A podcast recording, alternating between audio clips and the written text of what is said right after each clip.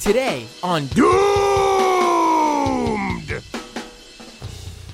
Actually, it's about ethics in journalism. For real this time! Just take that in for a second, everyone. I'm not gaslighting you. This episode is actually about ethics in journalism. Today on the show, we're going to start out by talking the bizarre controversy over journalist David Sirota being hired by the Bernie Sanders campaign. Is there some sort of weird conspiracy going on here? We'll look into it and see on today's show. Before we go into that though, I would like to remind you all that you can support this show by going to patreon.com slash mattbinder and uh, if you got a few bucks, you can uh, donate monthly to make sure that this program keeps on keeping on, uh, and also that it uh, can grow. But without any further ado, let's get right into today's show. I'm going to bring us up on the YouTube live stream for all the great YouTube live stream watchers. La-di-da. All right. Uh, joining me now is independent journalist Walker Bragman, who wrote a piece in Paste magazine called The Atlantic accused David Sirota of secretly working for Bernie Sanders. But where's the evidence? Walker, thank you so much for joining me today. Hey, thanks for having me. Always a pleasure to have uh, you. Won't. Well, not always because it's your first time on the show, but I'm sure it will be always a pleasure. It, it, of course, you know, uh, in the future, uh, we'll put a pin in that. Right, for sure. I, I have faith in you, so that's why I said that. so well, I'll try to live up to that. So, Walker, thank you so much for joining me. I've followed your work on Twitter and I've read a number of your pieces, and we'll actually be talking about uh, more than just one on this episode, I think, if we have time. But let's get into the reason why I asked you on the show today. Because you like my hair. Because I like your hair. It, it, it, reminded me. It reminded me of a of yours, a straightened, a much straighter version of my hair. I, my hair's a little bit more wavy. Yours is a little bit. I guess. What did you? Is it naturally like that, or did you use a, a flat iron? This is this is from the Salon O Pillow. there we go. There we go. Uh, and I should, I you know, people are going to bring it up now in the feed. Last episode, uh, there was uh, we talked about uh, with my guest in the last episode, Mike from the Humanist Report. We discussed uh, Beto O'Rourke jumping in the race, and I had said quite literally jumping, jumping in the race off of a counter, right?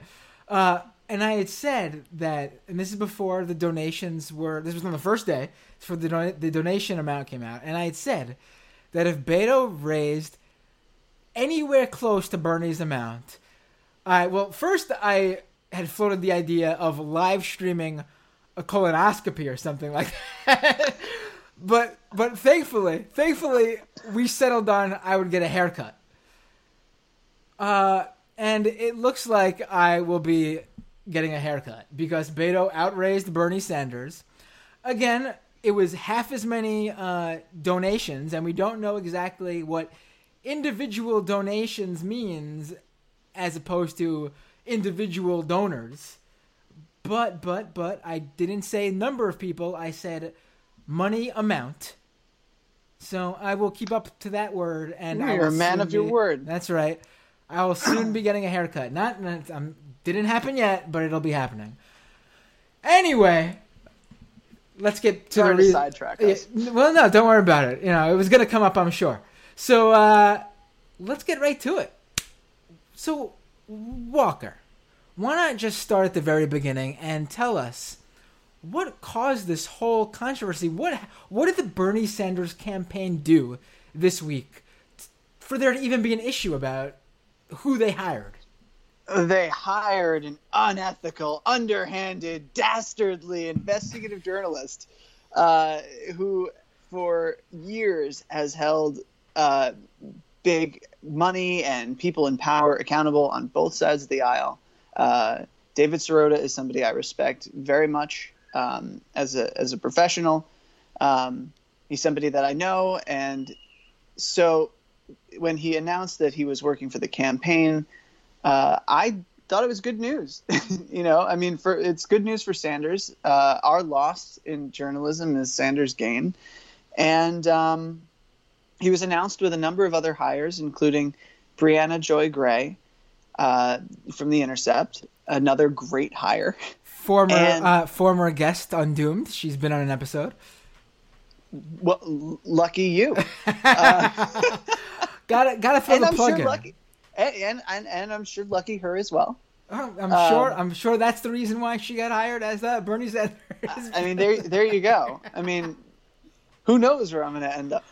right. Um. So they, so the news broke, and it was great. And then at four o'clock, uh, the Atlantic published an article that uh, Bernie Sanders just hired his Twitter attack dog, um, in reference to Sirota's many takedowns of centrist Democratic candidates and figures and.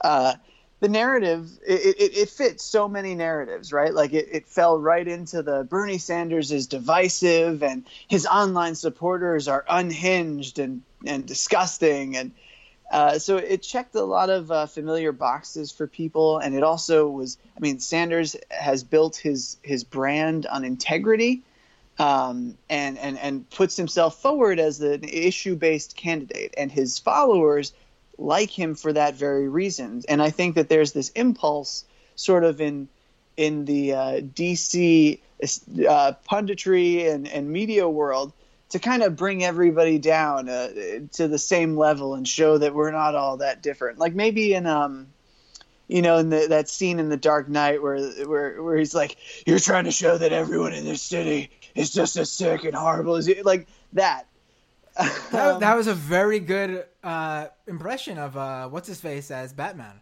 I spent 30 minutes preparing that for this. No. I, I, believe uh, I believe before the show started, you had told me that you had pulled an all nighter, and I believe that's the reason you pulled the all nighter. Well, now the secret's out. it was for the impression. It, it was. It was indeed. so so the article comes out and it makes several claims, um, but the, the most damning one is that Sanders has been working. Uh, that that sorry, Sirota has been working for Sanders behind the scenes since December uh, of 2018 to kind of s- clear the field, if you will, for for the Vermont senator and and uh, allow him to have an easy primary. And there was no evidence in the article first of all. right. Let's actually for let's, that let's, claim. Let's actually back up just a little bit before we jump into the whole. excuse me. Before we jump into the whole aftermath of that article, let's discuss sort of what people were were, were saying when they found out David Sirota was hired. Because for a long time, people had assumed that you know on, on Twitter, you know, there's clearly people who have a strong uh, dislike for Bernie Sanders. I get it some people are a little bit more I don't know, extreme in that feeling and and sort of uh, instead of having actual reasons for not liking Bernie, they just don't like him straight up. And Gosh, I have no idea what you're talking about. Yeah, yeah. Usually they have a little donut emoji in their Twitter username. Uh, but anyway, so Sirota, you know, is a progressive journalist. He's never hidden the fact He's worked for, you know, the Young Turks, who, clear as day, are a progressive journalist organization. Uh, it's called advocacy journalism. It's when you make it clear that you have a certain position and you use facts to argue your position or you cover stories uh, you know that basically advocate for your positions whatever they may be there's right-wing advocacy journalism there's left-wing advocacy journalism there's advocacy journalism across the political spectrum. There's advocacy journalism outside of politics. It's a thing. As long as you're upfront and clear about it, you're that's what it is. It's completely legit. It's journalism. It's called advocacy journalism. The word journalism still in there. And David Sirota has always made it clear who he is, what he supports. He's never been one of these I contacted uh, the Bernie Sanders campaign, and I no, it's he's he's worked for Bernie Sanders 20 years ago. He's always put it up front who he is. Now you can dislike David Sirota for those reasons, okay, that's fine. But to, you know, put across that he's some sort of uh, journalist hack for ascribing to those positions and letting those positions basically shape the reporting he does it's just not true because he's made it clear who he is. I don't know how else to put it. so I think I think what we're seeing is that there's there's a solid uh, group, maybe very online, but also I suspect very uh, Beltway, that doesn't really trust uh, conviction, moral conviction about anything, and and and ta- approaches politics very cynically, and thinks that you know this is uh, if if Sirota is going after Democrats like um, Kirsten Gillibrand or Beto O'Rourke or Joe Biden, it must be for a political agenda, and couldn't possibly be because he genuinely believes the the uh, that those candidates are are flawed um, for ideological reasons. And I think we're seeing sort of a clash between an ideological wing of the Democratic Party and a uh, I don't want to use the term pragmatic because I don't really think it is pragmatic. Uh, I'm going to call it cynical, a cynical wing uh, of the party. Um, and I also don't think that there is really much of a difference between advocacy journalism today and just journalism. I think that everybody has an agenda. They have uh, their own their own sets of beliefs or biases or preferences that come through in their work. I certainly do. Um, I I think that I think that that's uh, it becomes very apparent. But when you start from a a conclusion and then try to make facts fit, that's when it becomes problematic. Right. Listen, it's it's. I, I would I would argue that if we sat here today and wanted to name off uh, outlets that partake in advocacy journalism, it would probably be a lot quicker to name off outlets that don't. I mean, uh, if you're a, a, liberal or progressive who who likes you know the more you know party centric Democrat, you probably uh, read, and I think these are great outlets. You probably are familiar with Think Progress. You're probably familiar with you know Media Matters. I mean, great outlets. I have had people on this show who work at those places. That's advocacy journalism, though. They're working at liberal slash progressive slash leftist organizations that are doing journalistic work. It's it's that simple. Uh, we see it on the right uh, with I don't know Breitbart, the Daily Caller. Uh, you know, advocacy journalism doesn't mean that it's positive. Breitbart sucks. Daily Caller sucks. But they're crystal clear about who they're who they're backing and who they're for and what guides their reporting. If you're logging on to Breitbart and expecting some sort of I don't know nice article about Hillary Clinton, uh, you can't be shocked when you don't see it. They make it quite clear they're not going to give you that. Um, you know, people thought a problem with you know people brought up the problem with Steve Bannon joining the uh, the Trump campaign as it somehow being the problem of how close Bannon was to, to you know, he was working for a a, a, a an outlet that did reporting, you know, if if you want to call it that. But the issue there wasn't that you know Bannon used to work in some sort of you know news outlet. The issue there was Bannon was still connected to the outlet and was feeding information to and from the campaign to the outlet and from the outlet to the campaign and was basically using Breitbart as some sort of propaganda, you know, pushing campaign apparatus. That was the issue there because throughout history we've seen people go from journalism into politics and from politics into journalism. It's happened it happened in the Obama campaign. Uh, you know, and the Obama presidency too. Jay Carney was a journalist. Uh, right. So, it's a, Matt Stoller did a whole list of of uh, journalists that transitioned into politics. I mean, and and I think um, I think that the Washington Post did a did an article on this where it said like ideally political journalists and and political operatives would be completely separate, but you knock down a couple, you know, walls and there you are. You're in this. You find yourself in, in the real world. You're, you're in the same area. I I think that it's sort of the norm, and and maybe a, a little uh, a little disappointing at times, but overall, I, I I think that there are ways to maintain your integrity within that system. Right. Well, I mean, it, it's if you ask me, it's harder than ever now because you're asking journalists who are working basically in a frankly dying medium uh, to not you know you take their skills elsewhere what's where else is a political journalist going to go uh, they can continue writing journalism which is great. If they can find if, if they're one of the lucky few who are able to maintain a career doing that then perfect. Absolutely. Of course there's you know the internet has brought uh, you know, along with the struggles of the industry the internet's also brought outlets where people can go and start their own independent journalist outlets and you know use patreon like i do to try to prop that up. That's great, but not everyone can do that, and they're political journalists. The journalist is right. one part, politics is the other. There's a whole industry of money to be made in politics, and I tell you, I, I would say actually, as the you know as the journalism industry is is struggling, it's probably more you know out you know more areas to make money working in politics than probably ever before. That's an industry that's that's basically growing. it, it is, and it is a little. It, I mean, I would be lying if I said that I weren't troubled by the the loss of, of journalism, or as we understood it.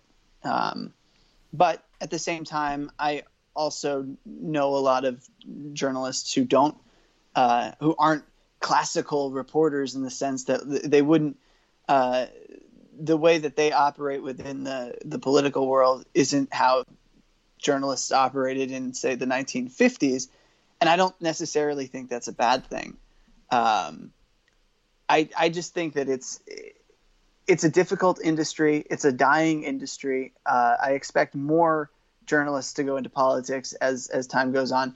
What's really bad uh, is when you don't disclose it, which is what uh, this this article alleged that Sirota had had done. Because I don't know if you remember this, but in 2016, uh, it after the WikiLeaks uh, email leaks and the um, or email drop and the um, the Clinton campaign emails came out. Uh, it turned out that Clinton's campaign was working with bloggers to kind of coordinate uh, media narratives. Right. And that was never disclosed. Uh, you had people like Sady Doyle, who, you know, I think Sady's fine. But I, I mean, we have our, our disagreements, but I think I think she's fine. But uh, it was problematic that she didn't disclose it, that this was never disclosed, and it came out. Um, and so that was obviously, you know, not great. But it, it should be noted too. while while that's obviously was a was a scandal when it came out, and and the the emails were leaked, campaigns have honestly been doing this forever. You know, they they, they, they try they to they try to promote a narrative, and they try to push out that narrative by pitching basically stories like like as if you they were freelance writers pitching to outlets. They pitch story ideas to journalists to try to get them to, to write them. And you know it's it's one thing to receive a tip. And and also though i should say that you know some of those emails i saw and some of the writers they pitched uh, you know frankly i think some of those writers w- would have been writing takes on what they were pitching anyway. Yep. Like I saw, I saw there was one email where they were trying to promote. I don't know. I don't remember off the top of my head, so I'm gonna spitball here with something that's close to it. But it was they were trying to pitch some sort of, um, I don't know, take on women's right to choose, uh, you know, abortion rights, pro-choice rights, and I believe they were pitching the the, the pro Clinton uh, uh, narrative on that to like Jessica Valenti or something like that. And you know what? Jessica Valenti would have written a piece on that issue regardless. They didn't need to picture on it. So when it came out, I was like, oh, if anyone gives Jessica Valenti shit for this, that's just stupid because this is her lane. She's gonna cover it anyway. This is this is one of the issues where it's not an issue to me. So right. So so there there's there's both sides to it. However, you know, at the same time, the whole Bernie Bro narrative was pushed by we know by the by people in the Clinton campaign, and some writers ran with that from from the campaign. And you know when you're when to me that's a little bit more problematic because that's where you're taking this narrative that they want to flesh out. It's not just like, hey, look, we have this policy we put out. Can you cover it? Uh, this is, hey, we're taking something that's happening but exacerbating it, and we want you to cover it in this way. Well, that was such an underhanded like campaign tactic, uh, like to begin with, and and I think that you you you raise a good point that that that was especially problematic because, of course, if you go on the internet, you're bound to find uh, vitriol, hate, uh, spite, trolls, you know, from all on all sides. I mean, it's certainly not limited to Sanders, but singling him out for that, um, I mean, it was an effective campaign tactic, but it really. I, I, I always felt that that was that was particularly disgusting, and the fact that they were working with journalists to do that or or bloggers was was equally troubling. Right. um, right. Like whereas, I said, there's there's two sides to each one. Right. Right. Whereas even even if Sirota had been you know talking to the campaign and getting fed uh, like stories, at least it's at least the stuff that he's done is factual, or or or you know verifiable. Like this person had this position well, this person said this right. as opposed to like this random troll who doesn't really doesn't really represent anybody but themselves now is uh, emblematic of this campaign my opponent's campaign right well i guess i, th- I i'm going to disagree with you a bit there because i think this part depends now if it's the sanders if if any campaign is pitching a journalist on some sort of narrative idea i would say it's it's you know it's I would say underhanded not to disclose it, but at the same time, it depends. Like I said, if it's something Jessica Valenti in that example is going to cover regardless, and the Clinton campaign is just letting her know that this policy was released, then that's legitimate to me. You don't need to disclose that. If there's some sort of, you know, like the Bernie Bro narrative, you know, that's where it becomes, you know, ethically dubious to me. But then I'm going to say there's another tier here. Now, if Sanders' campaign is doing one of those things and saying, "Hey, uh, Sirota, Bernie put out this policy, cover it, uh, you know, cover it if you want. Here it is." That's legit to me. If, however, Sirota was being paid by the Sanders campaign, oh yeah, during this time, then that's completely a problem. And so he wasn't. right, right, right. we're using. I'd like to make this clear. We're hypothetical here. Um, you know, you have to disclose that first of all. Um, probably would not be able to write it for an outlet like Guardian or the other uh, news outlet he was writing it for. I would you say you need your own outlet, right? Something that right. something that sounds reliable. Something like uh, if you're running in a Democratic primary, something that that really puts in people's minds uh, Democrats. Um, hmm, no donkeys. No, no, no, no. Blue, blue. Something, something about blue, and, and you, and you want it. people to share it. Yeah, yeah. You know, or or or you'd want a nation of of uh, you know that your end goal is a nation of Democrats, a, a blue nation, if you will. Right. Right. Sorry. No, you're absolutely blue nation. Right. Right. Well, yeah, no, no, no, absolutely no. But for real, let's not for real. I don't. I'm just like right now, actually, as I'm trying to think of what to say next, I'm thinking in my head like the basically like a, a slideshow of all the headlines I was laughing at during 2016. I have a folder. yeah, yeah, it's pretty amazing. From Blue Nation Review, aka Share Blue. But anyway, let's let's let's get back to. We, we, I think we had a good discussion about uh, you know what would be a problem if you're a journalist, if you're working with a campaign in, su- in, su- in such fashion. Now let's get what to hap- what let's get to what happened in this specific case. So you actually spoke to the Sanders campaign. And you know, actually maybe we should still move back a little bit. So the Atlantic put out this piece. Who wrote the Atlantic piece again? Uh, Edward Isaac Dovere. So Dovere wrote this piece and right away there's a shitstorm online, and the whole you know I came out that before before that piece dropped, I came out and basically said, you know, I brought up advocacy journalism. I brought up that you know, it's clear that, that that's what David Sirota is. It's clear he was someone who was a progressive journalist. And then this article came out, and people were tweeting it at me like, "Oh, see, told you, told you." And then the issue to me becomes this: When did Sirota work for the Sanders campaign?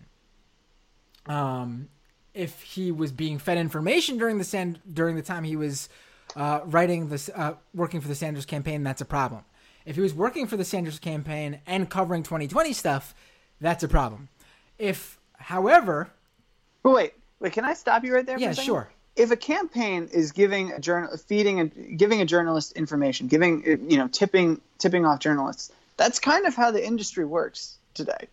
I mean, Right, you know, right. like, it's only a problem if if they're saying like we want you to write this angle and that's something that the like all of this becomes very in practice i think very muddy like if a campaign is communicating with campaigns communicate with journalists all the time it's Right. and, and candidates communicate with journalists all the time it's just how the industry works and you build a rolodex of contacts in the hopes that you do get you know, right, right, right. uh, these stories.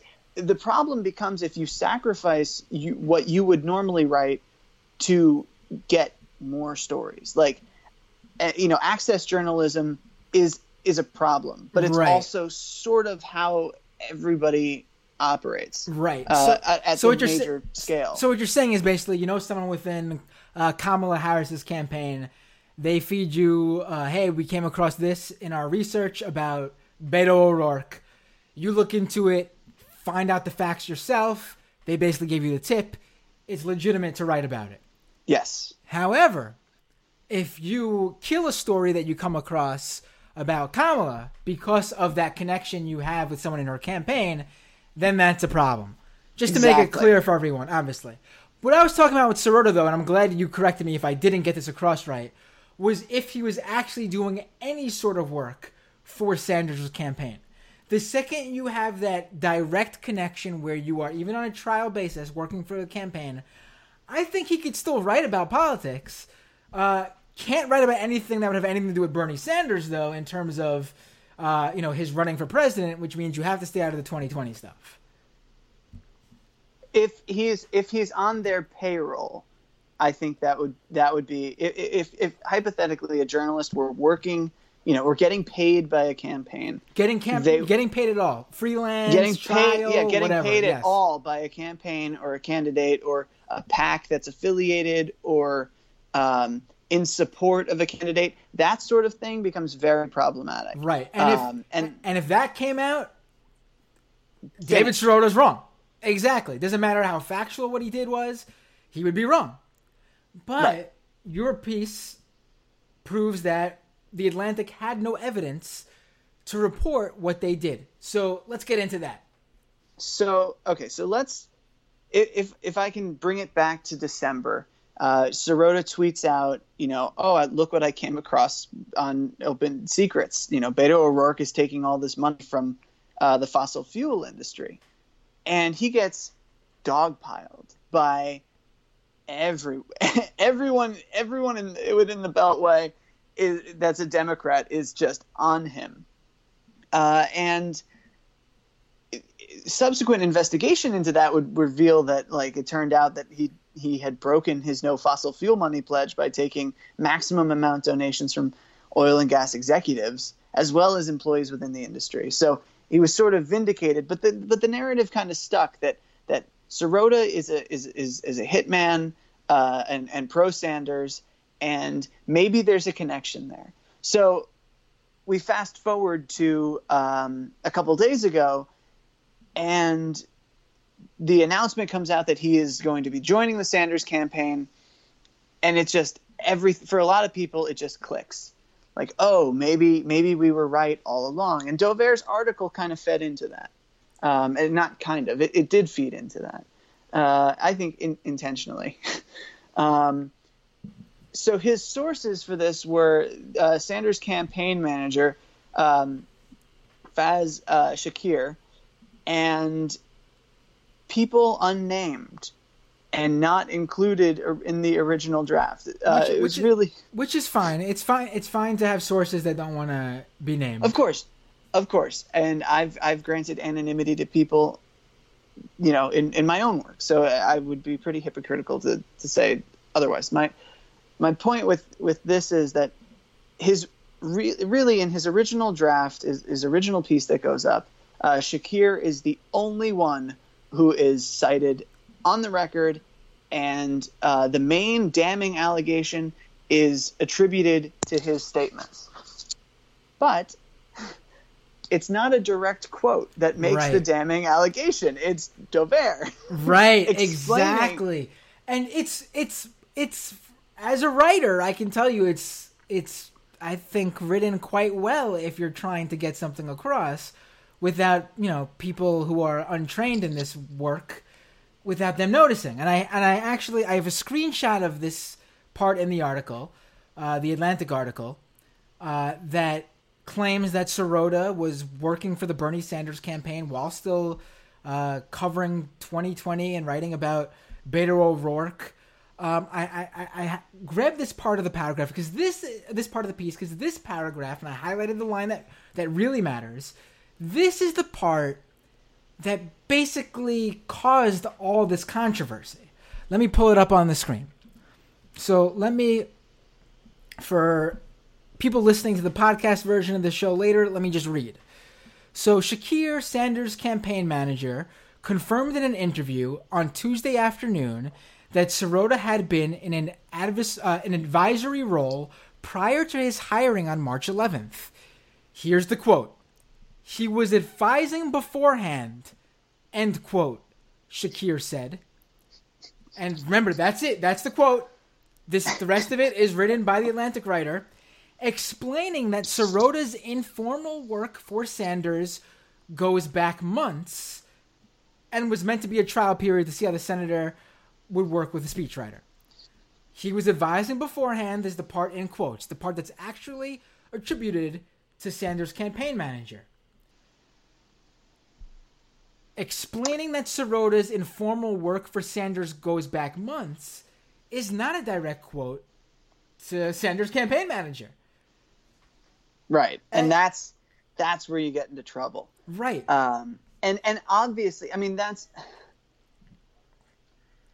I, mean, can can we be frank? It, an obvious hit job is an obvious hit job. This was an obvious hit job because even even that quote, even even saying it went back months, um, at that point, you're not saying that it went back to December. That's that's the author of the piece inferring that and then writing it and an editor approving it right. and it going live and- going viral and getting picked up by USA Today and the Washington Post. Two articles in the Washington Post about it. I mean, this was this was red meat for anybody who wanted to sort of unmask Sanders and show that oh he's just as you know he's just as bad as every other candidate. He's just as dirty. Um, you know, Batman voice. right, that. Right. And Well, I won't. I won't go as. Listen, I don't know what his uh, the writer of that piece's purpose, point was in, in writing in writing that. Um, I'm gonna assume that this is probably what happened.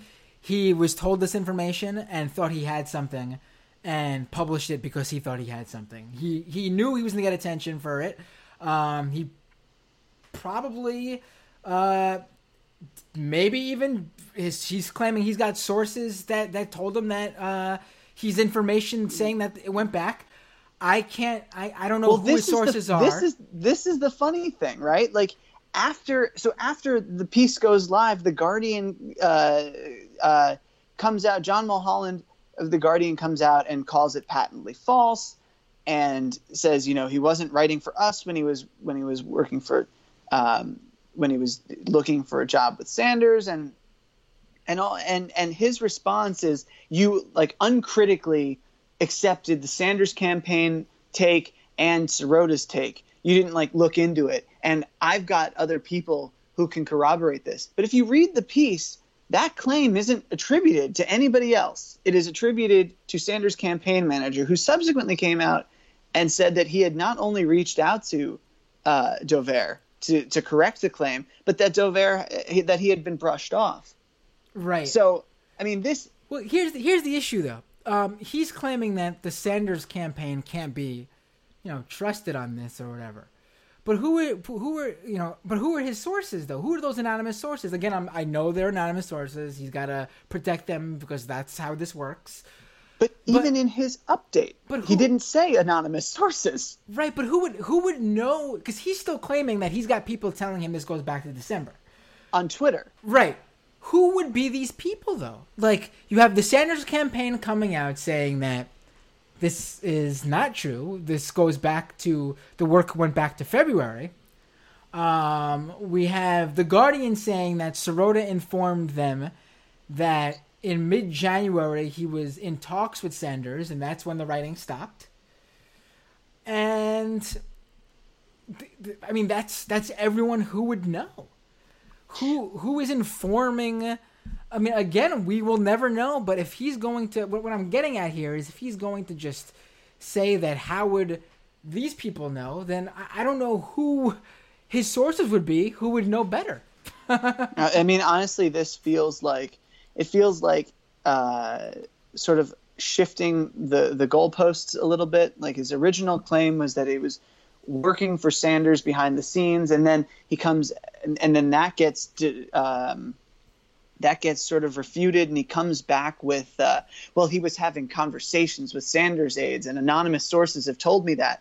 But like, if you have that, if you have anonymous sources say that he was meeting with with Sanders campaign aides uh, in 2018, why isn't that in your original draft? And why isn't that in your update? Why do you just insinuate it in your update? You don't actually attribute anything to anybody else. It adds no context But- to the story whatsoever. but also what is meeting with them i mean he's a reporter he's a journalist he's made it clear he's a progressive journalist meeting with sanders to talk about progressive politics so maybe he could get something interesting out of sanders so he could do reporting uh, is he just talking strategy uh, with sanders you know basically uh, midterm election stuff or informing Sanders about you know basically running for president, trying to find out what Sanders is you know where Sanders stood on that. None of that, if it's just again shooting the shit, is is is wrong. Especially being that he's made it clear who he is. He's a progressive journalist. The question Right. would be: Is was Sirota meeting with Sanders in 2018 and getting paid for his work? He was doing whatever work he was doing for Sanders. Then, without disclosing that, we have a real problem here, and I would throw Sirota under the bus in a second. But until you could tell me that Sirota was getting paid in some form by Sanders, meeting with Sanders means nothing. so fun story uh, jeff weaver said unequivocally that sanders was doing no work for the campaign at all in, in 2018 at all period. So this whole story Dovere's story has fallen completely apart. Uh, and i think i think that there was a there was a period perhaps in february um, between when Sanders was, or, or when Sirota was seriously considering uh, a change of career, and when he was still um, under the under the the mantle of Capital & Main, that perhaps there could have been better disclosure uh, on his part, but that to me is a far less serious uh, ethical violation than trying to make facts fit where they when when trying to make a, a narrative fit facts that it doesn't that, that, that it doesn't fit Right. uh, I think and I, I think it's it's really troubling to see the Atlantic put out a story like this and allowing a, such a damning claim to be uh, not attributed to a direct quote um, but but the author's interpretation of a quote. And then to to, to hear that that there was uh, no effort to to change that once the once the source of that quote came out and said you know this isn't accurate and and to not even reach out to the guardian. I mean there's so many problems with this article it, it- the problems are legion it's it's almost hard to like recall every single one now right. The, the thing is too that you know the writer, the Atlantic writer, uh, uh, Dovere, he you know, in using months it's a very you know vague number to put on on something. What what is months?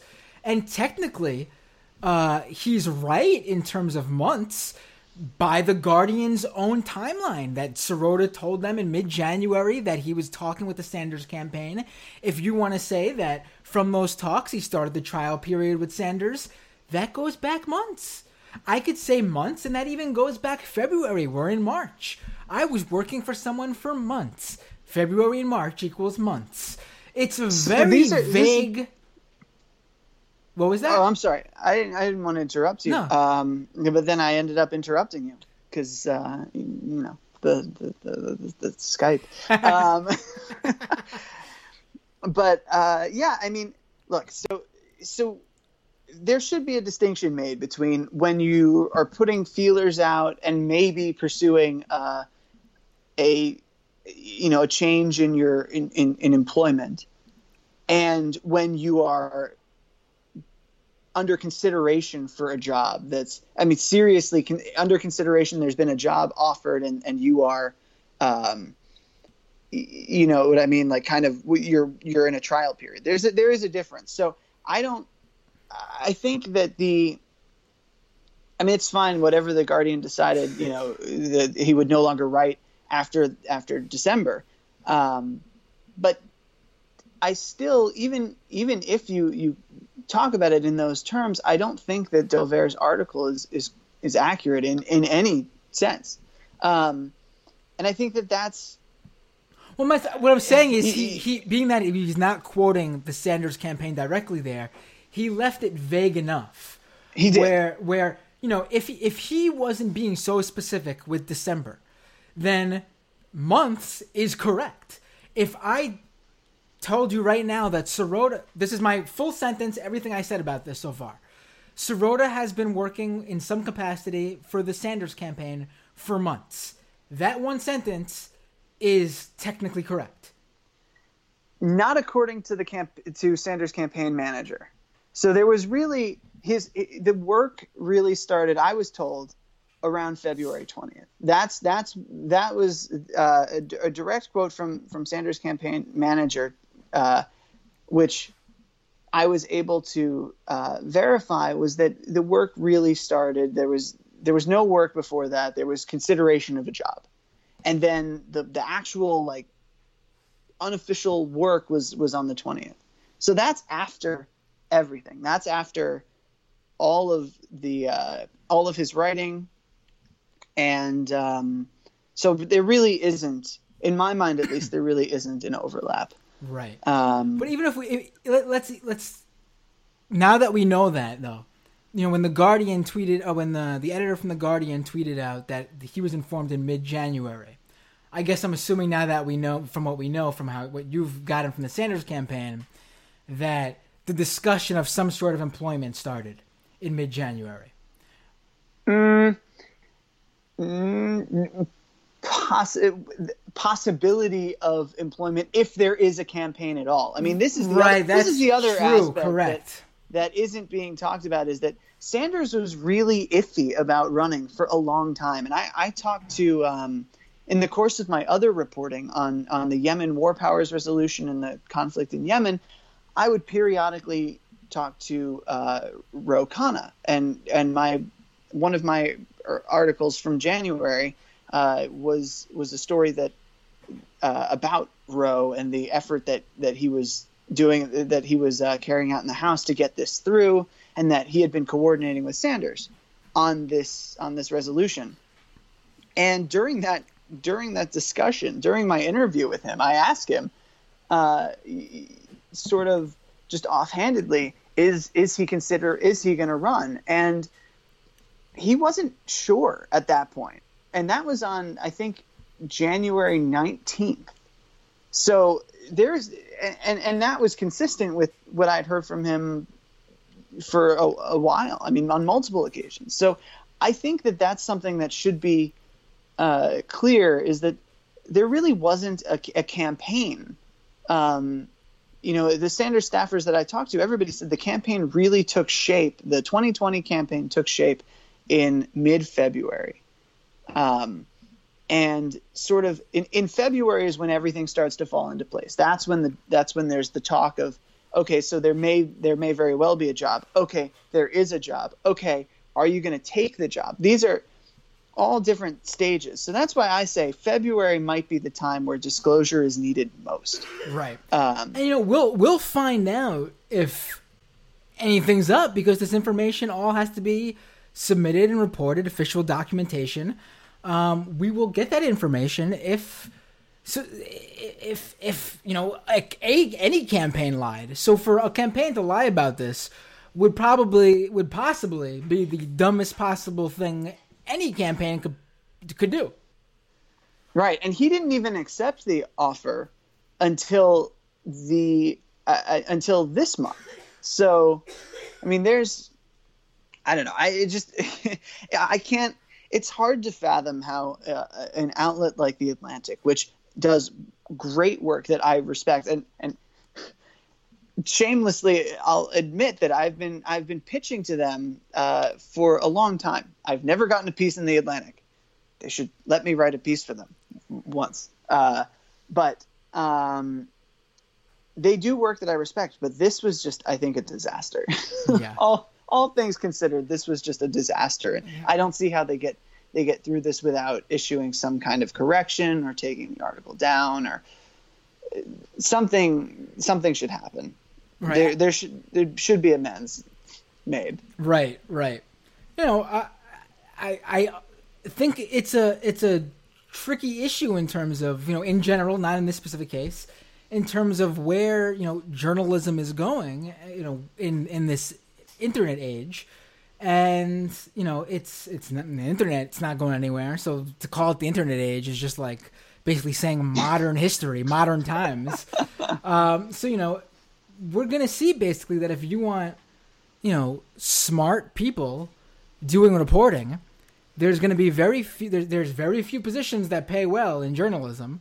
Um, you're going to see they're going to have to take other jobs, and I think the industry is just going to have to come up with you know a way to say that this is okay. You know, I think disclosures are the way to do it, and everything must be disclosed in terms of any sort of connection. You know, work relationship with any sort of uh, campaign, organization, whatever you're working for. You know, if if a writer's covering Facebook or something and they're working for the Elizabeth Warren campaign, knowing what Elizabeth Warren's advocating for, they need to disclose that they're you know what they're uh, they're working on. Also, however, it doesn't to me as long as that disclosure is there and you are able to take that in, the reader's able to understand it all in that context. I think that's fine. But again, the question is though, like you know, it's not even a question to me. The person working for Elizabeth Warren's campaign uh, likely didn't have a I like that Facebook's monopoly" view to begin with. I mean, people work for these groups because they already have the uh, or campaigns or whatever because they already have that sort of uh, ideology. Like you know, Sirota didn't, you know, go to the Sanders campaign because you know the Sanders campaign was telling him to su- support some sort of specific ideology, and that's what influenced Sirota's work. No, quite the opposite. Sirota's a progressive. Sanders is progressive. They line up ideologi- ideologically. Uh, Sanders believes certain things. Sirota's criticized people who go against those things, and it just lines up that way. You know, it's not like anyone was influencing the other. So maybe the solution here is to have government stipends for journalists, I think that would or be great. or or subsidize journalism, like real journal, honest to god journalism. I think that that's probably the direction that we're going because you have um, Well, the problem there, problem there is anyone with uh, anyone who's wrapped up in the uh, RT and Telesur and all the other, you know, uh, uh, you know, all the other news organizations out there that get funding from governments. They're gonna say that this organization is, uh, you know, is funded by the U.S. government, can't be trusted. And I will, I will agree. Like I've said on the, sh- I've said on the show before. I, I think on certain issues, obviously, you can't trust certain outlets. For example, if you want uh, legitimate criticism on Putin, you can't go to RT. I think that. You cannot go to RT for that. But RT does great work in other areas, such as covering uh, protests, uh, covering Their their work on Occupy won awards. Exactly, yes. But the fact that we know where they get their funding from because it's disclosed, I mean, it's in their freaking name, Russia TV. but anyway, because we know that, we know, okay, let's see what RT's putting out. Okay, they're talking about the Kremlin. Can't trust them on this. Let me go to a different source. Oh, but, and here they're talking about a, a Black Lives Matter protest. Okay, they were on the ground, literally the only one of the few news organizations to be on the ground covering it. I could trust them on this one. I mean, it's. I mean, you could say you could you could say, uh, okay, they're covering Black Lives Matter because to them, it looks badly on the U.S. government to have these protesters protesting. Fine, again, we know where they're who they're funded by. You could have what they're covering and why in the back of your head, but it doesn't make what they're actually capturing on camera and reporting fake. Well, so this is this is the thing. We we are inherently more skeptical of journalists and and outlets that are journalists who work for outlets that are funded by states. But we sort of accept that we have a free press even though a lot of it is owned by billionaires or major corporations with their own set of interests. I mean, when was Absolutely. the last time honestly, when was the last time we saw a dead body on MSNBC? When was the last time MSNBC broadcast an image of of like let's say a child that had been blown up by an American bomb overseas? You don't have that, and and the reason that you don't have that is, I mean, it's it's it's I'm twofold. gonna, it's it's I'm, I'm gonna guess advertisers. The last time they've shown that on TV is probably the last time uh, Henry Kissinger was uh, interviewed. so so television okay so it, it, might be a little bit of an unfair question because television has Uh, always a- been it's a- sort of no, fam- it's- it's- family it's- friendly It, it was a joke, a bad one, but I'm sorry. Now I feel like now I just feel like like a dick. um, know, but television has always been sort of family friendly. But the, the the point is that you don't have this kind of journalism today uh, because it doesn't. It, it certainly doesn't bring in audiences. It doesn't make people want to watch. Uh, so the advertisers aren't going to be too happy. Also, with access today, where everything is built on access, uh, you it's not going to make you, the the people in government happy and the, within the administration happy if you're if you're showing this stuff because it's definitely going to produce some kind of visceral reaction from the public. So I don't really th- I think that the distinction between state funded and and not state funded uh, it's sort of it's sort of a little blurry today. And maybe it was less blurry uh, 40 50 years ago but today it's it's quite blurry. So i'm i'm less bothered by that. I i, I do think that subsidizing journalism with, with government subsidies is probably the path forward so that we don't have billionaires like um, uh, uh, what's her face? Uh, steve jobs widow buying up uh, newspapers everywhere i don't know if you saw this i posted a, a video clip where she's at a conference talking about uh, buying the New York Times. Like the interview, the interviewer says, "Would you ever buy the New York Times?" She's like, "I don't know. Is it for sale?" Right. And she's like, "Well, you, you could afford it." She's like, "Yeah, a lot of people could afford it, but is it for sale?" Like, you know, I realized a long time ago that the work that that we do uh, could could be benefited by owning our, our own you know outlets so that we can control the the narrative like because otherwise we could do all this good work and some some journalist could, could could come along and ruin it it's just like you you just said the quiet part out loud like that's what it's all about it's all about crafting your narrative and, and getting it out there so we need some check on that Right. Right. No, I think it's a good point. Um, you know, so I guess what we're down to here with this specific conspiracy theory about Sirota and Bernie is that uh, you know, Sirota was in talks with the Sanders campaign uh, at some point in uh, earlier this year. Uh, he told the Guardian and stopped writing for them. Uh, he apparently also informed the other outlet he was writing for. It was at Capital in capital & main Capital & Main. He also stopped writing for them. yep Um, and the Sanders campaign is saying that he worked for Sanders beforehand, meaning before he was officially hired, and they're putting this date now in mid February. And Mid to late February. mid to late February. And as far as we know now, there was never any overlap. Yes. And I think that sounds legitimate to me based on what we know. I mean, I don't see how else, like, unless someone comes out with some sort of proof, and again, we'll have proof very shortly when those uh, FEC filings uh, come out, we'll know when they started paying everyone. Uh, Exactly. so, so I don't really. Uh, Controversy squashed. Right. I mean, now Walker, before you go, I'm gonna have to. I, I I can't let you off the hook so easily without bringing up this piece. Um.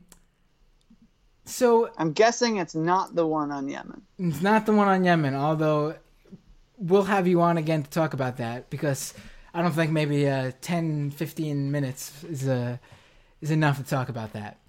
But back in I 2016, figured I'd plug it. Right. No, everyone go check out Walker's uh, work on Yemen. It's in my pinned tweet. For sure. And uh, Kennedy in the uh, YouTube comments says that you have the most journalisty name ever, by the way. So, Oh, well, thank you. I think. I think. so you wrote for Salon in 2016 a liberal Oh, yeah. a liberal case for Donald Trump. The lesser of two evils is not at all clear in 2016. Now, So let's now now let, let me stop you there because the the tagline was not. Uh, I mean, it's taken from it's taken from the article, but uh, whatever. Continue. We'll we'll, I'm assuming, we'll, we'll, we'll hash all of I'm this assuming. out. I'm assuming as out. as a freelance writer, I'm, I'm you weren't writing. You weren't a staff writer for Salon here, right? No, I wasn't a staff writer, Okay. and I wasn't I wasn't a journalist at the time. I was just you know writing, and I and this was the first. This was like I think this might have been my third or fourth piece in Salon. Like I had been. Uh, So I'm assuming you, like- didn't, you didn't pick that title. Uh, I so I had written that title, but it had been suggested to me that I pursue Right. that, or or and and and, and honestly, I have to say that that that article is no is almost no different from the art from arguments that I had made in the previous pieces, which you know it's just it's just a more clickbaity title, Right. and it's it's still uh, to this day people still cite it. I do think there is I mean, a it's- misinterpretation of it, but I would like well, that's what I'm your- glad. No, I'm glad because that's what I want. Because listen, I think you do some good work. Obviously, that's why I had you on the show. But I don't let I don't let anyone off easy on this show. So I'm gonna have to give you some pushback here, and uh, I guess to uh, to to grab a uh, a line that people like to use on Twitter. Uh, this ain't it, Chief. So, All so please, so- I'm gonna allow you some room here to try to. I don't think you're gonna succeed here with me, but I'm gonna allow you to um to argue this. What what right, what so- were you trying to argue in this piece? So it comes down to three things. Uh, one, that if Trump were elected, he would be ineffectual as as a president, um, and would inspire backlash uh, like we haven't really seen before or or since since Bush. And I, I, I felt at the time that uh, liberals were were somewhat complacent. Um, and that might be understating my, my feelings at the time because uh, I felt like I was watching an election where Clinton was staking out these positions that were kind of to the right of Obama in, in some respects, or saying things that were to the right of Obama. And like we had an opportunity as as Democrats at the time, I very strongly identified with the party. I wasn't doing journalism. Uh, I was just, as I said, writing. Um, I kind of fell into journalism in that election cycle. Uh, so I felt that that if Trump were elected, he would he would be ineffectual. He would inspire backlash, and ultimately he would lose in 2020, which is a census year. Whereas Clinton would get crushed in the midterms and in 2020. I mean, the last time we had two presidents from the same party win back to back two terms Do, do you know who they were? The two presidents? I, off the top of my head, I do not. So there's there's a reason, and that's because it didn't happen in modern history. It was James Madison and James Monroe. So I looked at 2020. Um, I looked at 2010 when the Republicans swept and they killed at the state level and they redistricted Congress and they basically they held Congress for eight years. I mean, it, it took an extra. It took Trump in the White House to dislodge the Republican majority in the House. And I thought at the time that if we're going to get anything done, uh, if we're going to address the problems that this country faces, we really need a House that is um, either democratic to prog- that is democratic to progressive. So I figured the best way to do that would be to win 2020. And if Clinton were top of the ticket, I didn't see that happening. So that was the argument. I definitely downplayed, um, unintentionally, un- uh, downplayed some of the re- very real concerns that people had about Donald Trump, and I respect that, and I understand why people got very upset. Um, but I would also clarify that I was not encouraging people to vote for Donald Trump, more taking the position that if you vote your conscience, it's fine. Um, I myself voted for Jill Stein, and I endorsed her actually on CNN. Uh, so, oh no, yes. So this this this uh, you know th- this is where I was I was at in, in 2016. 2020, I think I, am on a sort of a different page. I think that the Democrat, whoever that is, uh, is going to be running on likely the most progressive platform that any candidate has ever run on, any mainstream candidate has ever run on in history. And I think that that's an important thing. Also, with the census, you know, it, it's kind of do or die, and especially with climate change knocking at the door, it's it's do or die. So you would you would vote for a Democratic nominee, Beto O'Rourke, or a Democratic nominee, uh, Kamala Harris. I'm not going to comment on who I would vote for, uh, but but that's fine. As, that's fine. just per, just personally, that was a big lesson for me in 2016, is because I I didn't want to be. Um, I found that I was very much defined by by my choice of of candidate in 2016, and then the position that I had taken in 2016, and as I and that was fine for for commenting and and sort of being a like a talking head kind of person. But as I, have gotten more into journalism and, and started doing more stories that I think are are important, more certainly more important than just kind of shooting the shit about politics.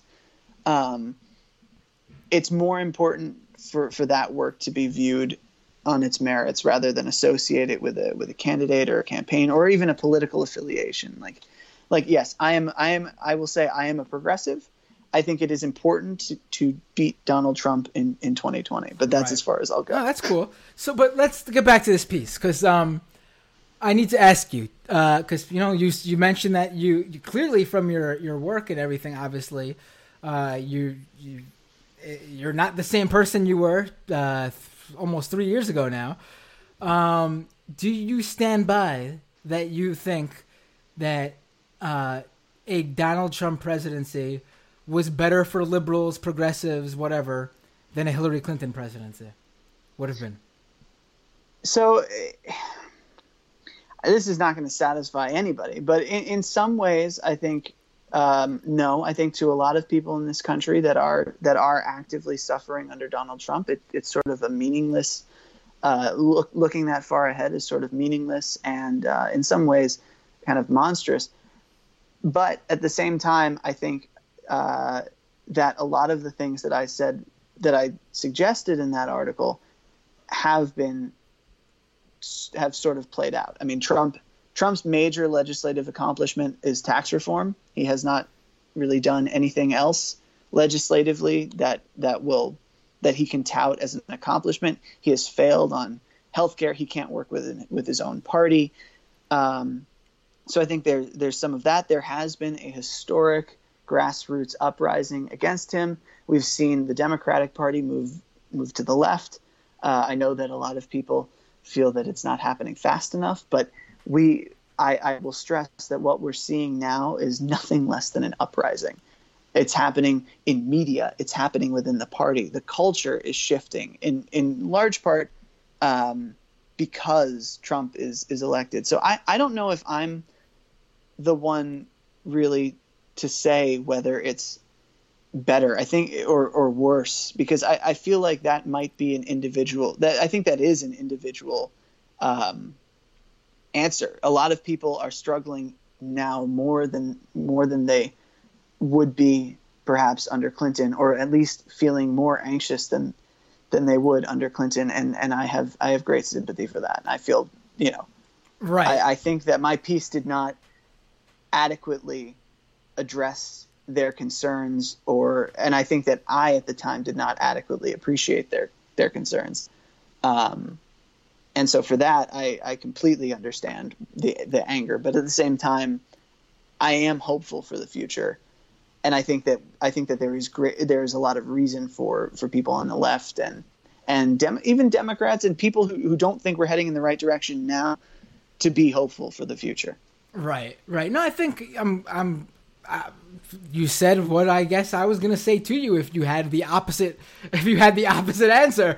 Uh, you know, uh, I think that's a great point that you made uh, in terms of you know, like you said, your article. I, I would I would argue that your article uh, was correct about the point that Donald Trump was not able would not be able to get anything done legislatively. We've seen that. Um, but I think you know that's probably the one point you, you, you had that that ended up coming true. Um, you know the the whole conversation really hasn't been changed. He still is the same person as pretty much all the other Republican presidents when it comes to basically, I guess, if we want to use his terminology, the swamp.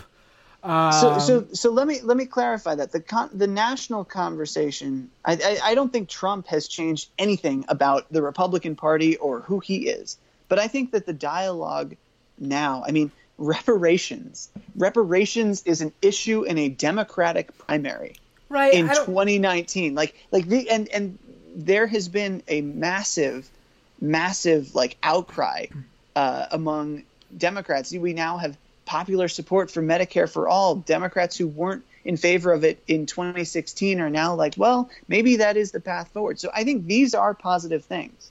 I don't. I don't think those things came though as as a result of Trump. I get. Listen, I do agree that, you know, if we're gonna take something good out of a Trump presidency, one of the things we got out of this was that he's lit a fire under people who maybe weren't politically active before, and they're very interested in politics. Many of them liberal and progressive but I think you know when it comes to a lot of the things you mentioned, um, we you know we we we're we're on that way. Um, you know, if you want to say Trump sped that up, I think that could be a legitimate argument. But the reparations conversation has been ongoing, and really, I would say the the spark for that was lit in 2016 with uh, Ta-Nehisi piece. Yep. And you know, I, I think you know that was prior to President Trump, and I think it would have continued in that fashion. It um, was, but Democrats were timid. Democrats right. were, and, and to an extent, they still are. But there, I think there's more of a willingness to embrace outspoken leftism or, or, or progressivism today than there was in 2016. And part of that is because they realized that the what they thought was pragmatic really wasn't quite so pragmatic, and it lost. He lost to a dime store clown in all right in a in a pretty I mean, humiliating way. So you have to adapt. I forget the headline or where it was, but it was something like the Clinton era of neoliberalism is dead. What a waste. It was something like that. and I think that was that was so prescient. I think that to me is is really what we saw to this.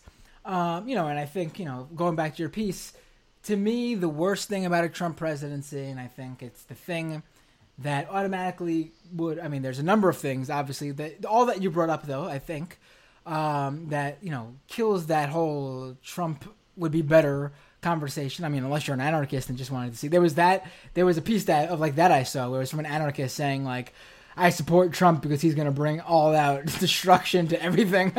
that I a lot of people a lot of people felt that way. Right. I think a lot of people were very angry and felt right. left behind. Um, you also had uh, but a it, lot it, of alienation. But like you said for yourself too, it, it totally ignored the groups that were going to be most hurt hurt by by Trump, honestly. And and I think you know Trump Trump pulled through when it came out when it came down to it in terms of uh, he hurt the people he said he was going to hurt, and uh, he kept his word on that that point. But for me, he I, has. For me, the thing that is the was the number one argument and uh, against the whole, you know, why Hillary Clinton was the the the better of the two evils was simply when it comes down to it, the courts.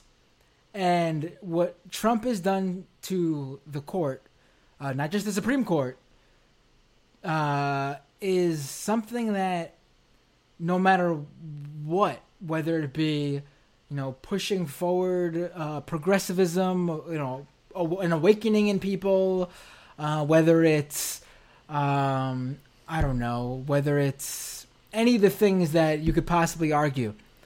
I think none of it at all lives up to the fact that we'll be dealing with his judges for a generation.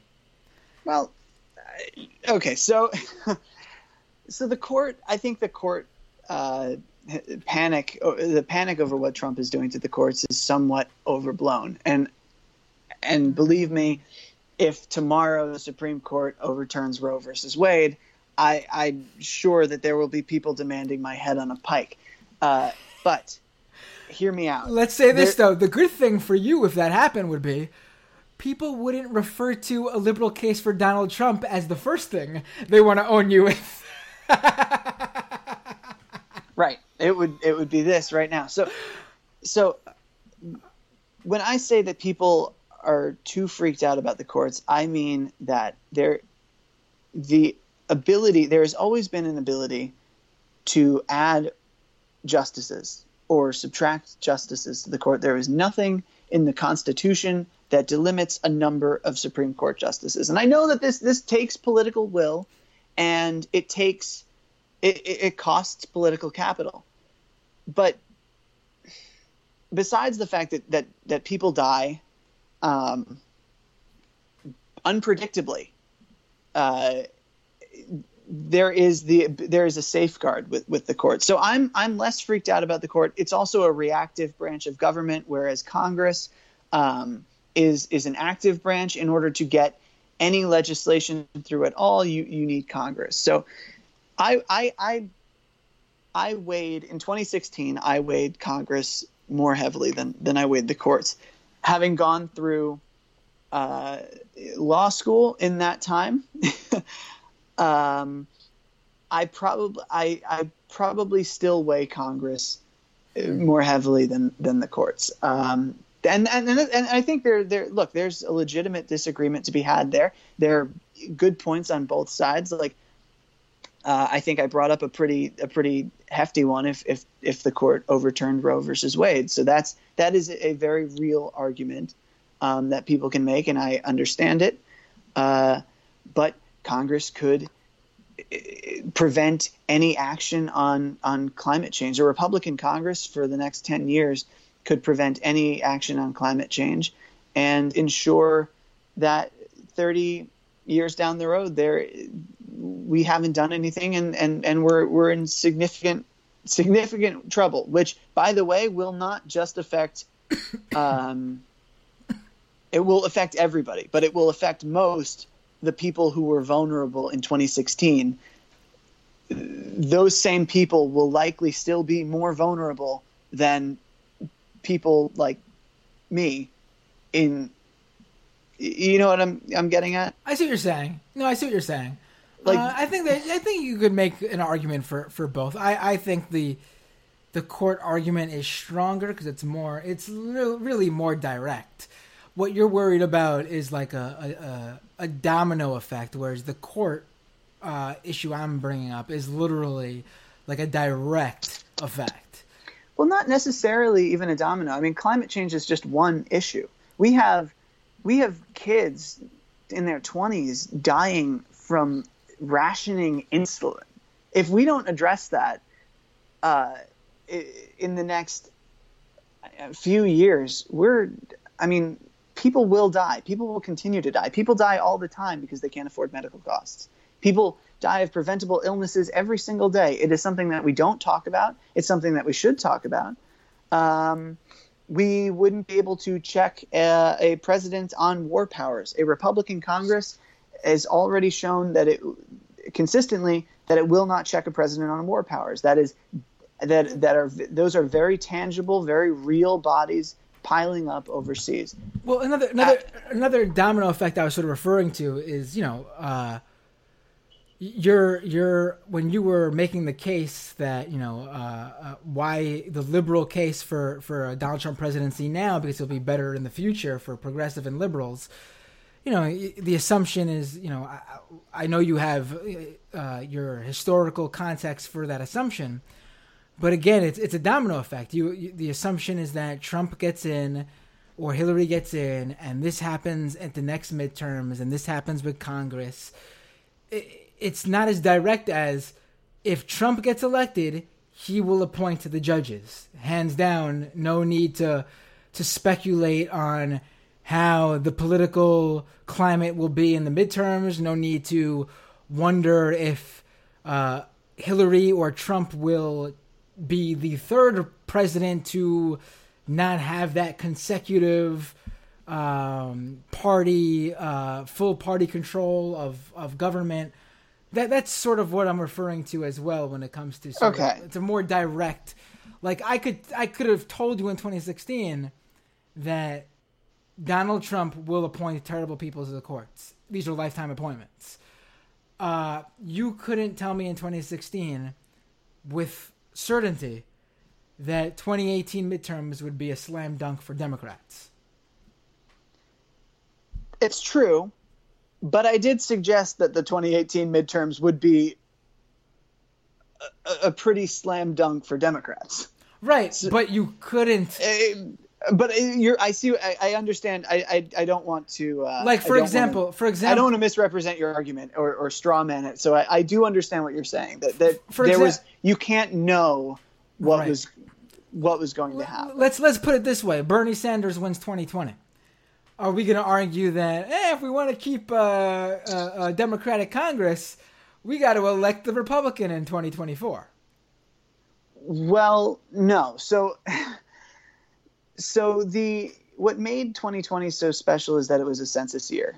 Um, so when the, the census happens, um, over the next year, the congressional districts, every time there's a census, um, it precedes a redistricting of the state legislatures and the House. Right, but this, th- those, this happens regardless, though. But it doesn't happen. It only happens once every ten years. And and the Republicans last time recognized that there was a census around the corner in 2010, and they poured money into the state races um, in what was known as REDMAP, and they really and Obama, uh, Karl Rove put out an uh, an op-ed in the Wall Street Journal explaining this plan, and the Democrats didn't really react, and they got crushed, and the Republicans gerrymandered the state legislatures and they gerrymandered the House, and we've been living with that ever since. Um, I mean, even now, the I mean, the Democrats did they took the House in in 2018, which was astounding. I, I was like, I was floored when that happened, but they underperformed um, at the state level. They right. did, there there wasn't a, a, enough money or whatever whatever for whatever reason they didn't do as well at the state level as they did at the national level, and that was, uh, I think, a large part a testament to the to the Republican redistricting. And those state legislatures, by the way, pass laws that affect people very directly. Um, but but I guess what I'm also saying here is that the gerrymandering would have happened regardless too. I mean, this is this is the Republican Party we're talking about. I mean, I know what you're saying about the the plan was was put out there and and and it was for everyone to see, but I mean, census year or not, they were going to do what they do. Sure, in the states that they control. But that's and that's the thing. The state legislatures will draw the districts. Well, they'll draw their own districts. They'll draw the House districts. So if you have a Republican majority in if the Republican Party controls a majority of state legislatures, you can pretty much bet that the Republican Party will control a majority of of uh, House seats and and and state legislatures going going forward, um, and that means disenfranchising a lot of people, uh, which is something that I don't think we should overlook. But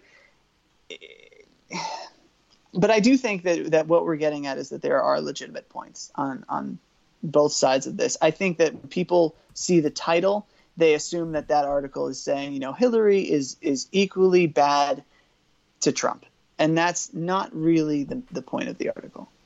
That that I think overall a Hillary presidency would have been far better than a Trump presidency in the immediate. Right.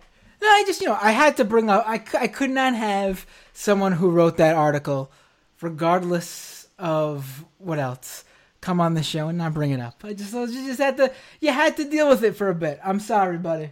I, I don't, I don't take offense. I, I do not take offense. But I'm glad to hear that you are where you are now. Personally, I don't think you should defend it even as much as you you do, even though you you have the the you know the right outlook now that you put in there. If I was you, I'd just say, I know better. That that was that wasn't the right that wasn't the right take. Well, we'll see. I mean, ultimately, ultimately, we'll see. No, I, you know, I, I, I, understand that, and there are people who react pretty viscerally to it. No, I think um, you know. Um, listen, I think you do. From what I've seen, you do good work. So, you know, I. That's why I had you on the show, man. And thank you for uh, debating me on that. And you know, I, someone sent me this. Actually, it'd be dumb for me not to bring this up. Um, important to point out that David Sirota's uh, Beto O'Rourke piece that looked into his voting record and his and then David Sirota also did those tweets where he looked into where Beto's contributions came from. That all led to a report by Alex Kotch in Sludge that found out that O'Rourke broke a no fossil fuel money pledge that he signed, which caused that group to basically rescind having O'Rourke on their list of people who pledged not to take fossil fuel money. So, you know, it's clear that everything that was going on there was based, in fact, on legitimate information, factual information, and it led to something real. Right. I, mean, I don't buy this narrative that that that he was uh, that that Sirota is an attack dog who goes off half cocked and doesn't and and misrepresents things. He has, from what I've seen of his work, and I have seen a lot of of his work, he is extremely thorough. He uh, he was a fantastic journalist. I'm sure he'll make a fantastic speechwriter. Um, it's just kind of a shame that the, that the um, I think that the reaction was sort of what it was. Right. Right. So there is a certain amount of disappointment that's okay though, right. because we do lose a, a, journalist, and every time we lose yeah. a journalist, it's well, our loss is Bernie Sanders' gain, I guess. Michael Michael Brooks from the Michael Brooks Show and the Majority Report just jumped in the YouTube chat, and he. I think we should end it with this. Michael Brooks says, uh, "Great work on Yemen to you, Walker." So there you go. So I'm gonna. I guess if if you get the Michael Brooks approval on your Yemen work, I'm gonna have to have you on the show to talk strictly the Yemen stuff.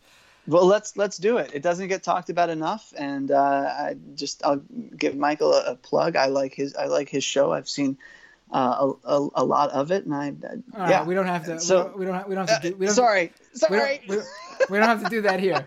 That's not necessary. All right, Fair everybody, enough. let's get this guy off the channel, off the show. Ladies and gentlemen, Walker Bragman. He's an independent journalist. Uh, he does uh, great work on Yemen, according to Michael Brooks. I agree with that assessment.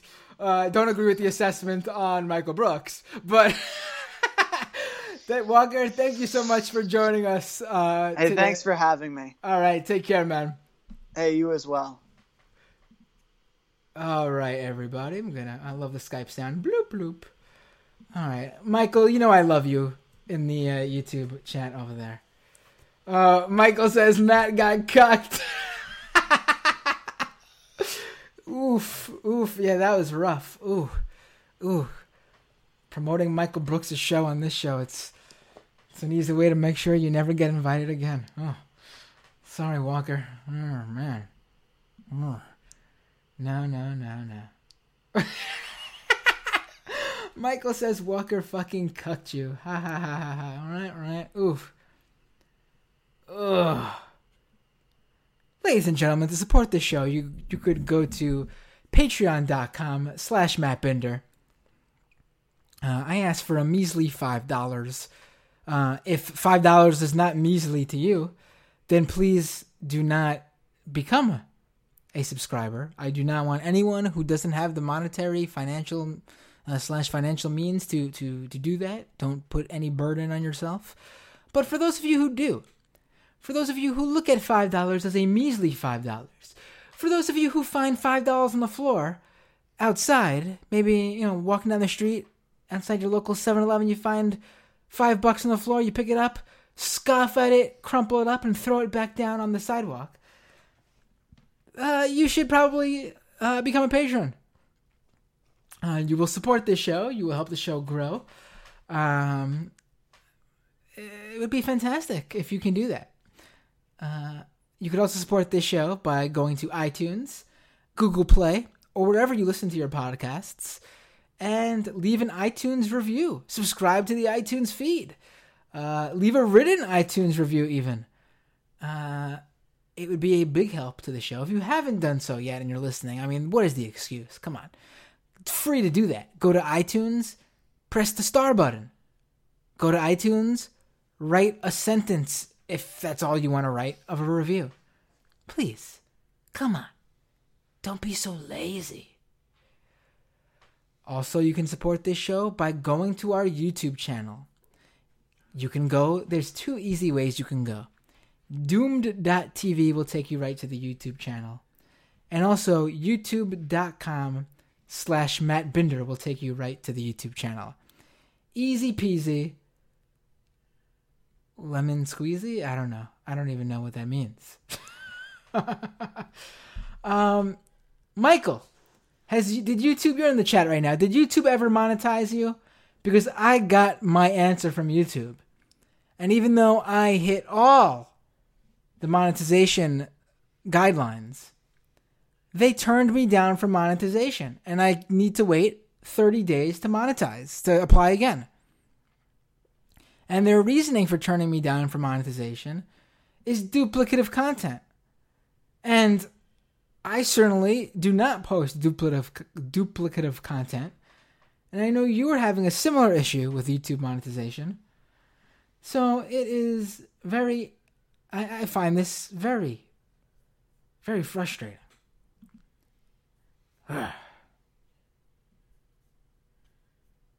well, ladies and gentlemen, going to go to the second half of the show, an abridged second half of the show. Yeah, you can't super chat me because until I get that monetization uh, approval. That's the part that sucks.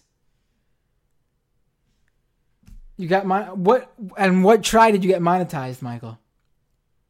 I mean, the obvious answer is that until I get monetized, you must become a patron subscriber because that's the only way you can support this show monetarily. Oh, and before I go to that better ha- second half, on the fourth try, Michael said, "Geez." All right, well, this month's patrons, and then I will go straight to the other, the other half of the show. Abigail T, Adam Q, Alan B, Andrew H, uh, Ayasaka Communist, Benji A, Bobby M, Brooke H, Chi, Christine H, Clement C, Colin R, Cecily C, Dank Uger, Dave K, David Z, Dragon Slayer, Dum Dum Dum, Emily M, Fraz K, Francis Zek, FTW All Day, Greg D, Ian Curtis J, Jameson Test, Janelle A, Jasmine H, Jeff K, Jordan V, Joseph R, Josh C, Katie S, Marcos R, Max W, User Me, Michael J, Michael M, Misfit Demit, Mr. Danks, Nicole A, Namde Net, Omid M, Romina O, Sina, Struggle Session, TM, Tammy G, Thaddeus A, Tina M, Tom G, Tom M, Trine E, uh, Will P, and Zarin. Folks who are not patron subscribers or YouTube live watchers. See you all next time on Doomed.